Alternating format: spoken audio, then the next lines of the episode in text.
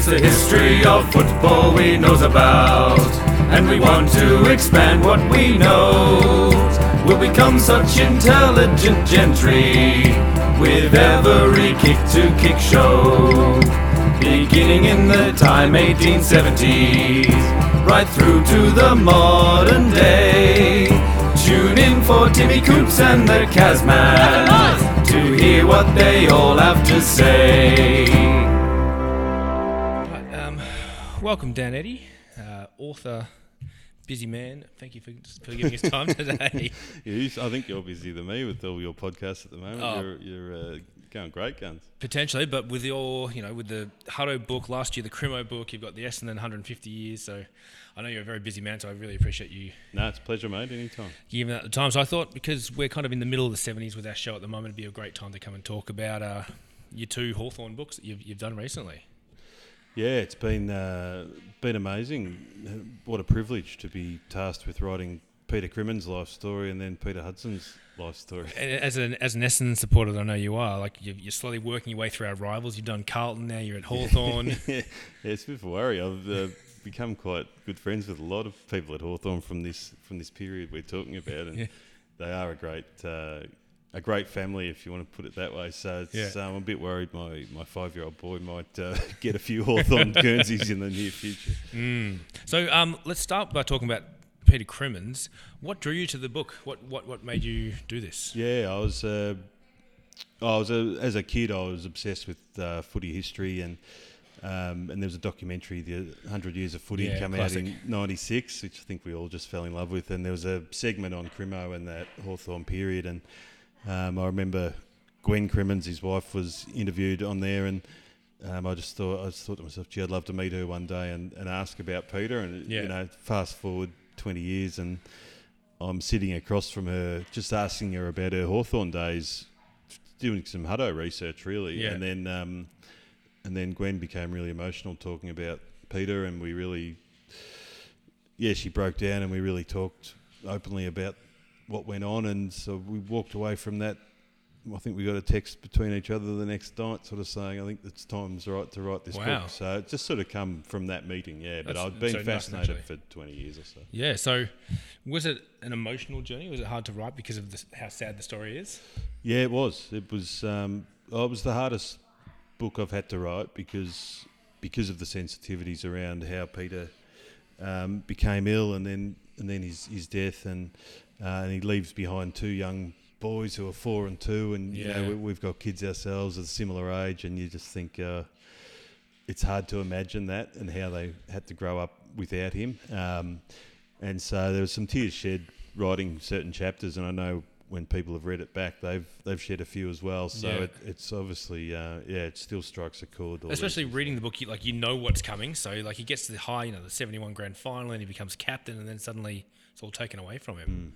Yeah, and I had to try and do that the right way because you're right. We we know the end. It's a bit like watching the Titanic movie where you know Yeah. the end of the story, but Yeah. you're sort of going along hoping that they'll still survive somehow. Yeah. And and that that's how I tried to portray it with Peter is the hope that he that emanated from him. You know, he was so positive about it, and he was always going to beat it. And Gwen just got on with the job, and so even though towards the end it, it, it is the inevitable, it there's still that hope from people, and there's still that shock when he does pass Yeah. away. Yeah, Well, even like he beats it to start with, and then it comes back. yeah, yeah. And so he definitely had that hope, and like you get that sense through reading it that you know, all right, everything's all, all good now. Yeah, exactly, and that's why the second time, yeah, it was a huge shock. But um, treatments were very different back then. Um, I spoke with someone at Peter MacCallum Institute, like who works there today, and they were able to give me the the modern version of what could have happened if he was still around now, and I was able to interview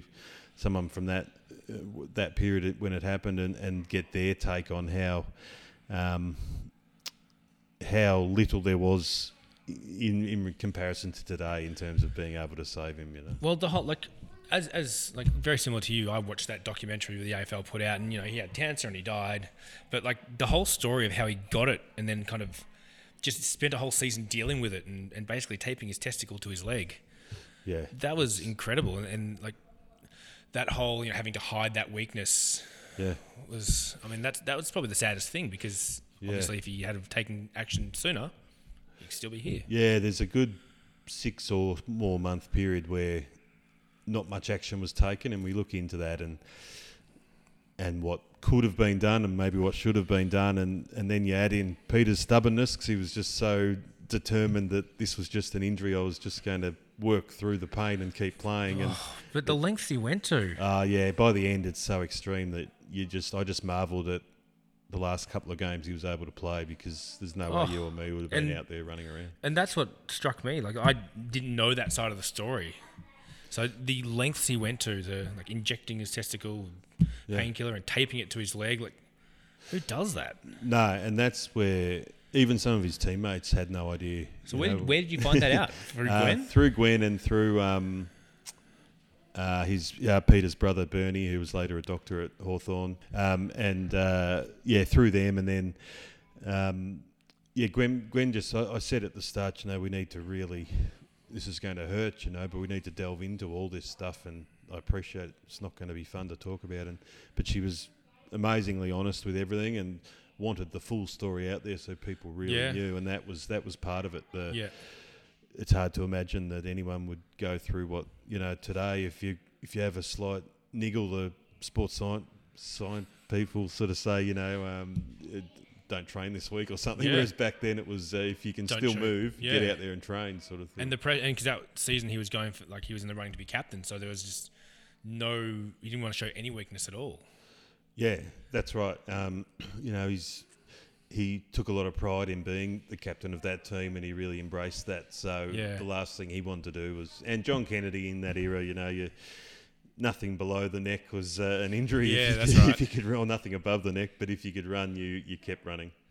Now, my stepmom, who's floating around here, she always used to tell us, "Don't flick each other with towels." Remember Peter Crimmins? So Oh, there's this, and, and I like that you actually addressed the fact that he it wasn't the flick that like didn't give him cancer, and you've even gone and spoken to someone to confirm like there's no way that could literally give you cancer. Yeah, because of- So- yeah, because Don Scott um, has been weighted with that um, that um, incident forever, really, and uh, you know, and I rather bravely asked Don about it and uh, and and got his take, and then obviously have Gwen's take from what Peter had told her, and then but I thought you know. Yes, it might have caused a pain when that flick happened, but is that a cause? And no, I was able to.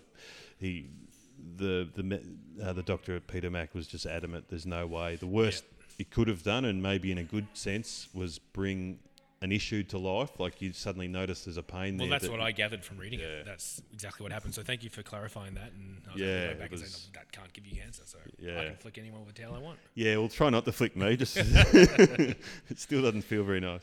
Um, so you've read you've written the Dick Reynolds book as well, and that's obviously about someone like he. Dick, Dick Reynolds wasn't alive either. So how did writing these two books differ? Um, yeah, there wasn't the same sensitivity around Dick, so I was able to. Um, yeah, I, I suppose the same sa- sadness as well. Yeah, yeah, sorry, yeah. So he lived a good, long life, Dick, and he just had lived an amazing life. And it was, but it, it was a challenge when you're trying to get to the heart of why he did certain things, but you don't have him to tell you. Yeah. Um, and that's why I do just try and interview as many people as I can because um, for, with Dick Reynolds, you know, I was able to interview guys from the 30s and 40s whose memories were better than Yeah, mine. It was yeah. amazing. And then Crimo, thankfully, it's a generation later, so you had a lot more guys and, and women from the 70s that were able to fill me in. First Um, hand, no- first hand accounts. yeah, that's so- really important. I think uh, it's one of the pillars of why I how I produce my books is Yeah. to really get as much of a first hand account as you can. Yeah, yeah, of course.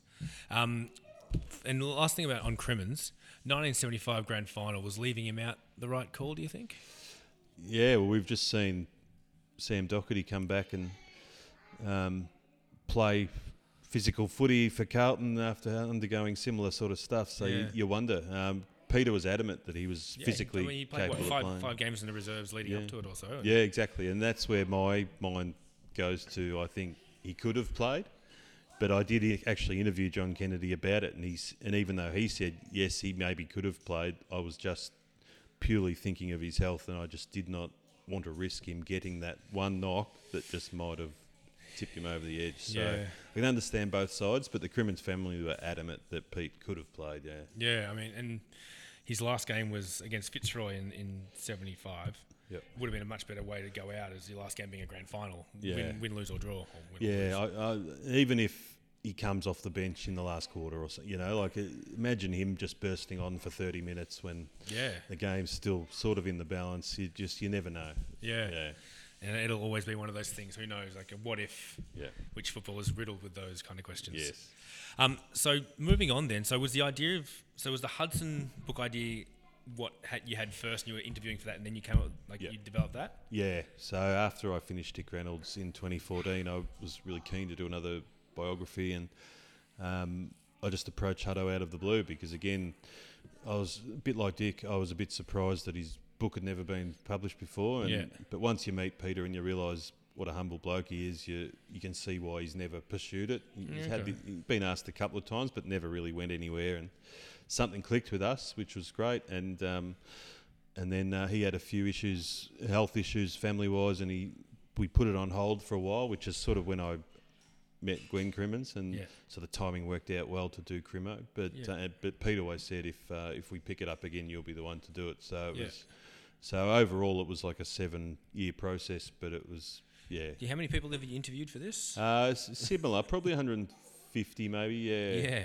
Uh, and again, you, you, you go down to Tassie where he grew up and you try and find school friends and Yeah. um, um, people who saw him meet his wife Steph and people who s- first saw him kicking a ball in the backyard and things like that. And then um, try and really trace it back. And again, you know, a lot of people from that era, that you know, that generation's starting to pass away. So you you try and find video of them or Yeah. where they're interviewed in a newspaper or so, just to get some sort of first-hand quotes, which Yeah, is really important. yeah. Um, very different structure as well. Like, like the Crimo one, like your Dick Reynolds one, is very much start at birth and kind of just travel through their career, which is great for people like me who are making the podcast we do because I can just read each year as I'm studying. Yeah. But this one is very different. You, firstly, you- you're telling the story through interviews, Yep. and secondly, you don't start at the start. You start kind of the day he injures himself in Yeah. 1972. Yeah, I was trying to think what's the big impactful moment that gets everyone's attention, and then Yeah. Peter's knee injury at the prime of his career is pretty big. So I thought it was a good way to show just how significant he was, and then we can go back. And uh, the style of the book was taken from uh, a couple of biographies I read in America on Yeah. a couple of famous writers, uh, Truman Capote and um, J.D. Salinger. I- Um, their the biographies on them had been told in the first person like this, so I just I thought, geez, we don't see that with footy bios Yeah, not at all. much at all. So I thought, why don't we try something different? And I s- explained it to Pete, and he didn't quite understand what it was. But when I showed him what I was doing, he, him and Steph loved it. So after that, it was full steam ahead. So was that you also wanting to challenge yourself in your own Yeah, style? yeah, it was. Yeah, I just want.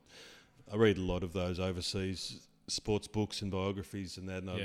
I'm always trying to get different ideas or different styles for how to approach it. Like the Crimo book, um, is unashamedly um, moulded in the similar form to um, Green Bay Packer coach uh, Vince Lombardi, his biography, Yeah. uh, which is probably the best sports biography you'll read. And so I've tried to sort of do Crimo along those lines, even Yeah. though it is a traditional format. It just the in, the depth of information in Crimo was for that reason. And then Hutto again, you can provide the same sort of depth, but you can do it in a different way. And so that's what I tried to do, and Yeah. thanklessly it seems to Yeah, have it translates okay. well.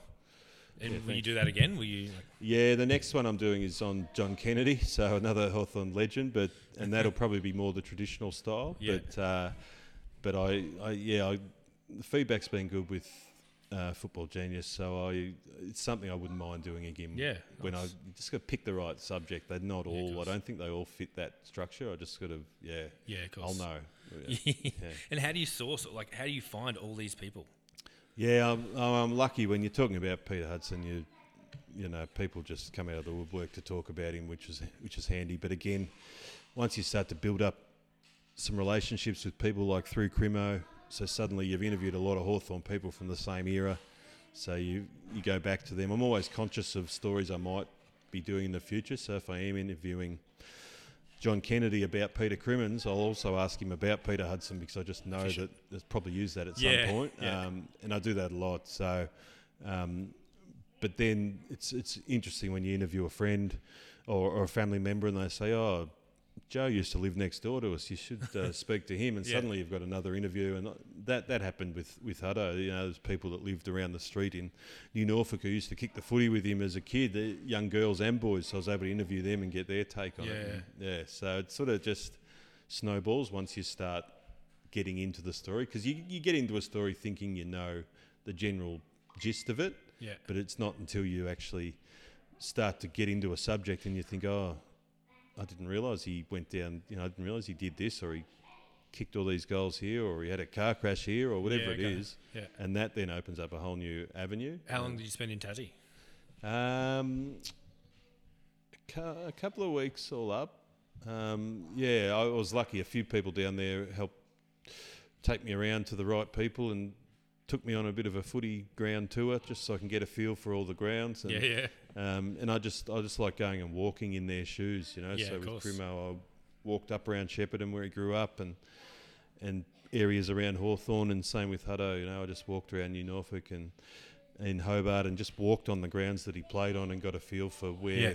how the wind would blow and things like that just to get a real understanding of his world when he was growing up. Yeah, of course. And how, how involved was the great man himself? Yeah, well, that was the fun thing. Uh, you know, my other biographies haven't had the subjects to, to do it, whereas with Pete, it was just a constant dialogue. So we were, like, we were able to um, just talk.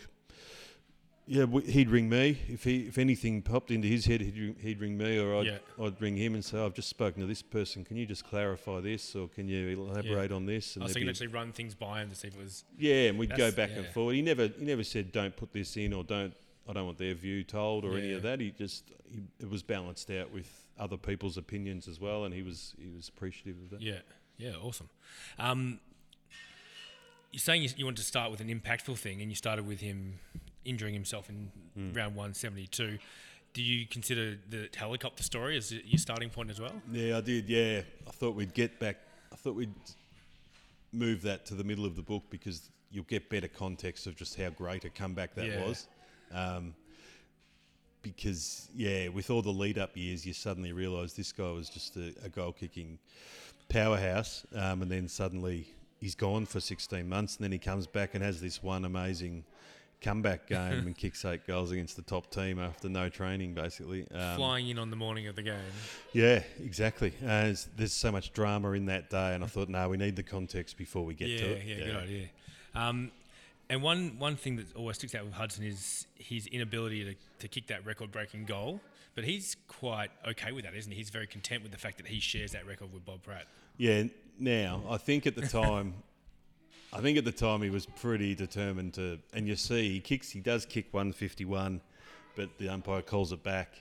It's like the football gods didn't want him to, to break that. Um, Yeah, and that I think when he reflected on that, that's when he realised, you know what, this is this is meant to play Yeah. out how it did, and and then he went to Bob Pratt's funeral, and they talked about how special the 150 was, and that really rammed home to Pete that this was this was just how it, how it played out. It was and justice. The fact it- Peter Hudson had played an extra what five games or something in the season. yeah, I mean, yeah, just looking at Bob Pratt's, you've done it for your research, and just to look at that season alone, you Oh, just it's think ridiculous. yeah, it's an amazing effort. But um, so, but I think at the time Pete was pretty eager to get that record. well, it's funny because the start of the '72 season, I some company offered a big prize pool of money Mm. if a player could break that record. So they were trying to make this incentive. No one ever has, obviously, but no, that's everyone right. was wanting it to happen. Yeah, and we I think we all assumed it would happen. It was just a, a progression year on year. I mean, Pete.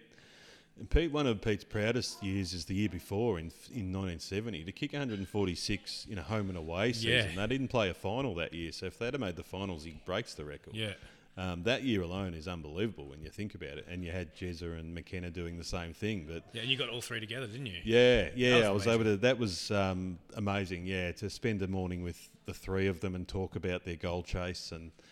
Um, and they really drove each other on. Uh, They were always conscious in the newspapers, particularly McKenna. I think he was very conscious in the paper of Hutto's kick 12 Yeah. this week. I've Yeah. got to kick 13. And uh, to have lived in that, I mean, we lived through the Modra, Dunstall, Dunstall Ablett. and Lockett and Ablett period in 93. And we know how captivating that was. So to have been there in 1970 Yeah. would have just been mind And you've got. Wade as well, who didn't have a big year in 1970, but has just come off kicking 100 Yeah. in the last two seasons, I believe. So Exactly. So Pete's eager to get past him again. Yeah. Uh, and Wade has a few injuries and a few suspensions, and he's he, he doesn't reach the ton in seventy. But again, to have the four of them, um, how almost every game you went to, one of them would have been playing Yeah. each week, so you would have been seeing this amazing drama play. Yeah. So how, how do you compare Hudson then to people like Lockett and Coventry and Dunstall and those champions?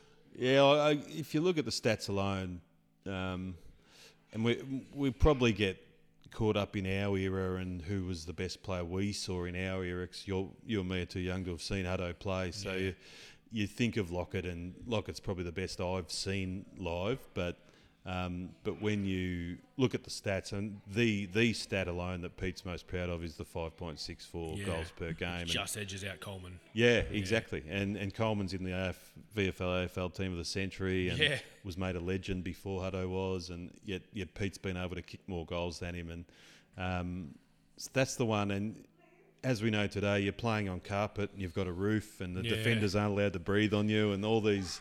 And the training's obviously better and all this, but um, so for Pete to do that with one log, waterlogged medicine ball Yes. and the conditions that Glenferrie Oval offered up and, Yeah. and most other grounds, um, yeah, and the and the defenders could literally beat the crap out of you, really. So for him to do that, I think that sits alone. That puts him in the question for the best ever. Uh, If he, I asked David Parkin, who he was a selector in that team of the century, and Yeah. and he played with Hutto and coached him as well. And I said, you know, why why wasn't Hutto in the team? And he said, look, John got the nod, John Coleman, purely because he was more spectacular. So he was more of a crowd okay.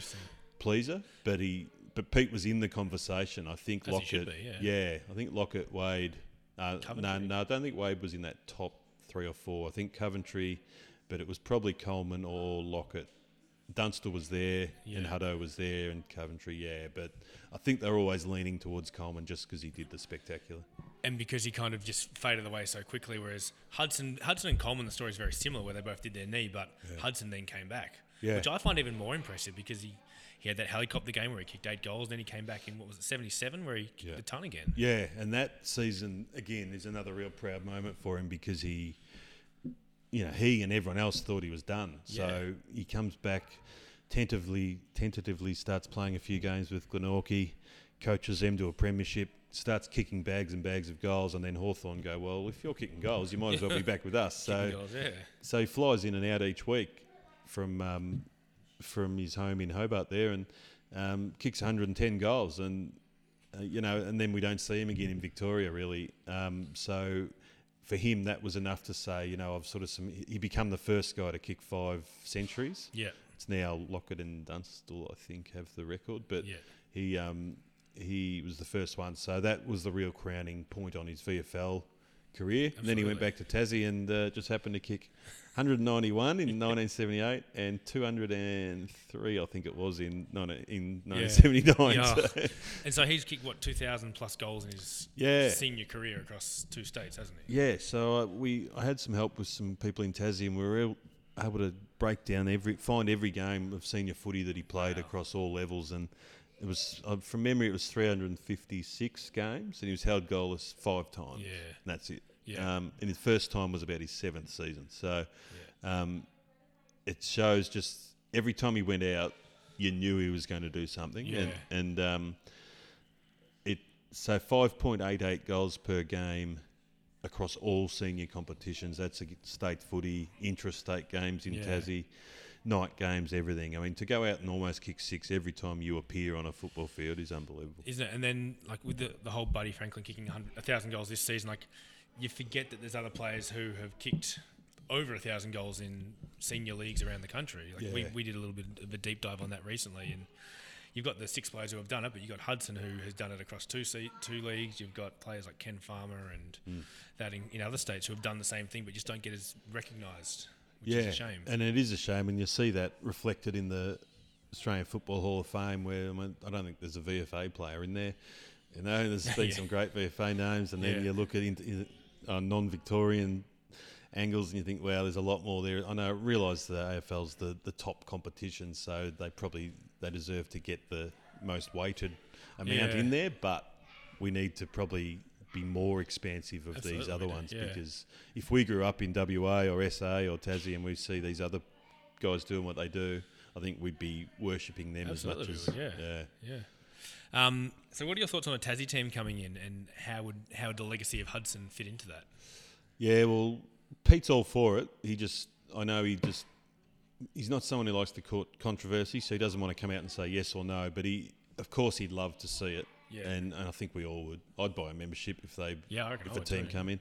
Um, Would they call their leading goal kicker the Hudson Medal? Because I think that's already the Um, leading goal kicker in Tassie is called the Hudson Medal, isn't it? no, it is in a junior comp.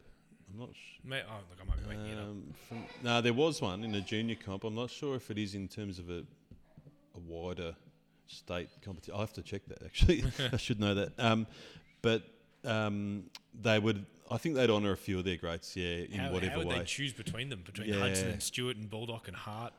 it's when you're on the ground there. Hudson and Baldock are talked about just on a different level. to the- Yeah. The, other guys are greatly admired. Ian Stewart and Royce Hart. You Yeah. know, they just they love what they were able to achieve. But I think because Hutto and Baldock gave a lot back to the state post footy. like, Yeah, okay. Baldock was there in politics Yeah, and he stayed. yeah, that makes a lot of sense. And and Hutto's Hutto was a huge influence in helping to get Hawthorn playing games in Tassie. He he did a lot behind the scenes for that, and Yeah. with Ian Dicker and a couple of others. And so I think those two would be the first two they would honour. Yeah. Yeah. and yeah, it would be interesting to see where how they honoured him. You- You're, you're right. Leading goal kicker would have to be the Hutto Award, and maybe the best and fairest is the Baldock Medal or something. Yeah.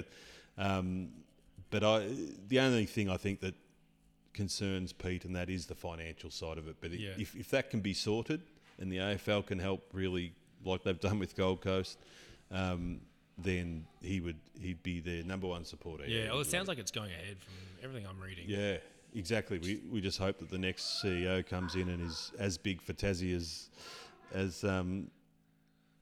Well, not that Gill's probably championed the cause, but he's at least opened the idea yeah, to it. You know, yeah. 'cause it seems shut off for so long. So you just hope the next one goes down the same path. But um, I think this groundswell Oh, of huge. support. Yeah, absolutely. We just have to make it. I mean, Gold Coast has been hit and miss, Yeah. probably more miss, um, and and they're happy to really fund that and try and build that. And it probably will never get the membership level that a Tassie team No, could get. You know, so I think there's, the argument's almost mute now. In But it already seems like the Gold Coast is going to be the Tassie's number one rival because of what Tony Cochrane's constantly saying about them. yeah, so that would actually suit the AFL because Yeah. uh, they build a rivalry out of nothing. Yeah. So, um, yeah, but I, I think it's become a no-brainer. It's just where they put the twentieth team after that to Yeah, even it up. yeah, I, I agree.